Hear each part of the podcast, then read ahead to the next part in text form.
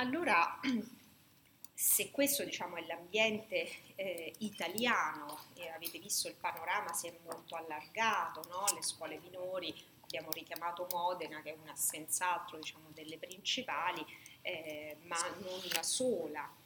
È un ambiente che nel centro-nord dell'Italia dà vita a tante scuole di diritto, ma c'è un, eh, la nascita di un nuovo centro a cui ricolleghiamo l'avvio di un metodo nuovo, il metodo dei commentatori, che nasce un nuovo centro che nasce in Francia, eh, nella Francia centro-settentrionale, ad Orléans.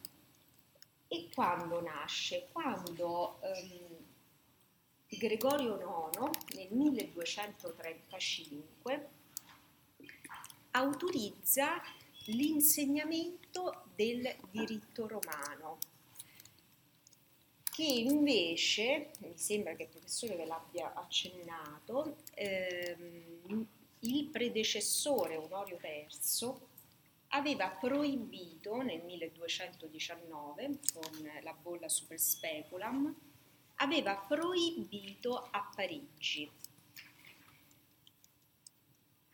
perché questa proibizione, cioè in fondo 1219 siamo ormai diciamo, in, un ordinamento che prevede il diritto romano, no? cioè ormai dalla fondazione della scuola di Bologna all'inizio del 1100, cioè veramente è passato un, quasi un secolo.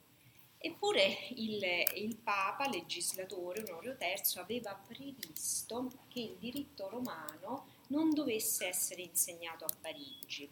L'idea era che il diritto romano potesse eh, distogliere il clero eh, dagli studi teologici.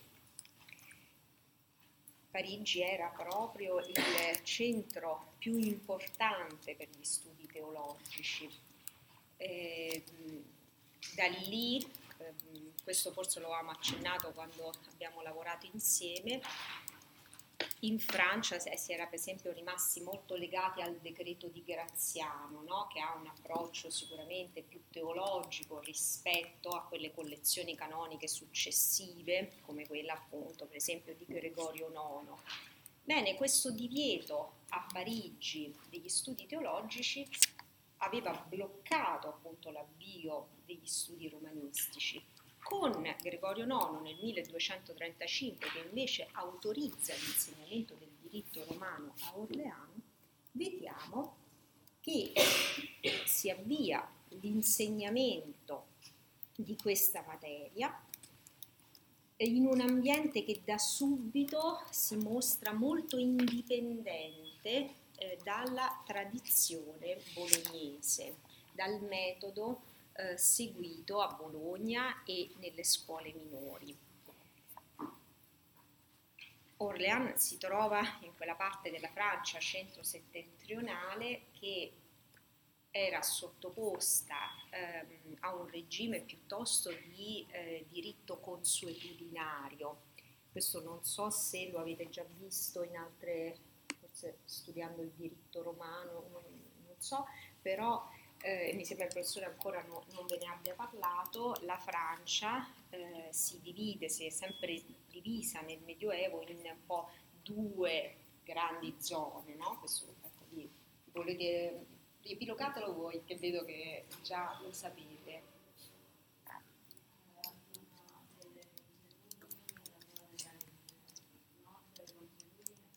Perfetto, perfetto. E il sud, cosiddetti paesi di diritto scritto, risentivano naturalmente di questa tradizione romanistica proveniente dall'Italia, quello che poi sarà chiamato esempio mos italicus iura docere, cioè questo metodo di insegnamento del diritto che si sviluppa eh, in Italia e poi ovviamente eh, migra eh, in tutta Europa.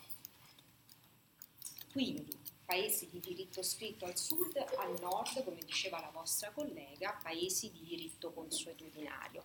che mostravano una tendenza a leggere il concetto, a interpretare il concetto di diritto comune piuttosto su una base nazionale, cioè intendendo diritto comune come quel complesso eh, di regole frutto di consuetudini locali e quindi si, si ricorreva poco al diritto romano.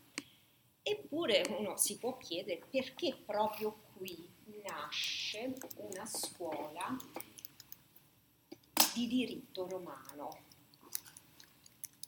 Vi viene in mente quale potrebbe essere un, un motivo, una ragione, un'occasione, oltre a quella che abbiamo visto naturalmente che Gregorio IX autorizza l'insegnamento del diritto romano?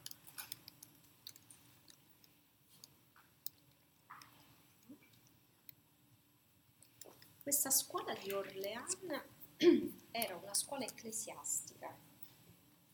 Ecclesiastici erano i maestri, gli scolari erano ecclesiastici.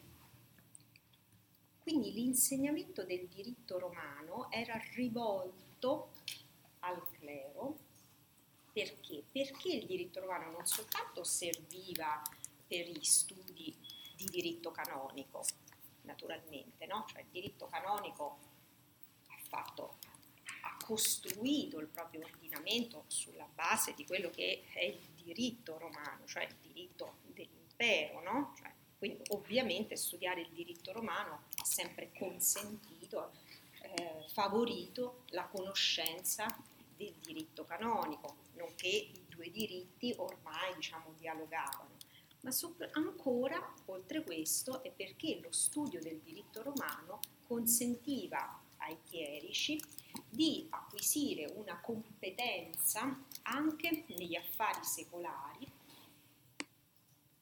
questo era molto utile perché il clero ehm, era ehm, incaricato anche a livello di, eh, diciamo, di istituzioni regge, monarchiche, incaricato di svolgere funzioni amministrative, cioè era investito, il clero era investito di uffici secolari per cui una competenza nel diritto romano era assolutamente necessaria, utile. Il clero era impiegato tanto nella monarchia quanto naturalmente come funzionario di, della Chiesa. Quindi in questo centro eh, si insegna il diritto romano ma eh, ed è frutto delle ultime ricerche, eh, Martin Bertram, uno studioso eh, tedesco eh, particolarmente diciamo, eh, esperto proprio di diritto canonico duecentesco, ha eh, scoperto che in realtà in questo centro di Orléans cioè, si insegnava anche il diritto canonico, cioè voglio dire che parallelamente al diritto romano si insegnava il diritto canonico, mostrando eh, come le acquisizioni della scienza canonistica italiana fossero ehm, veramente diciamo, eh, molto, molto forti come acquisizioni e sulla base di queste fossero elaborate delle teorie che poi sono entrate in modo stabile nella scienza giuridica.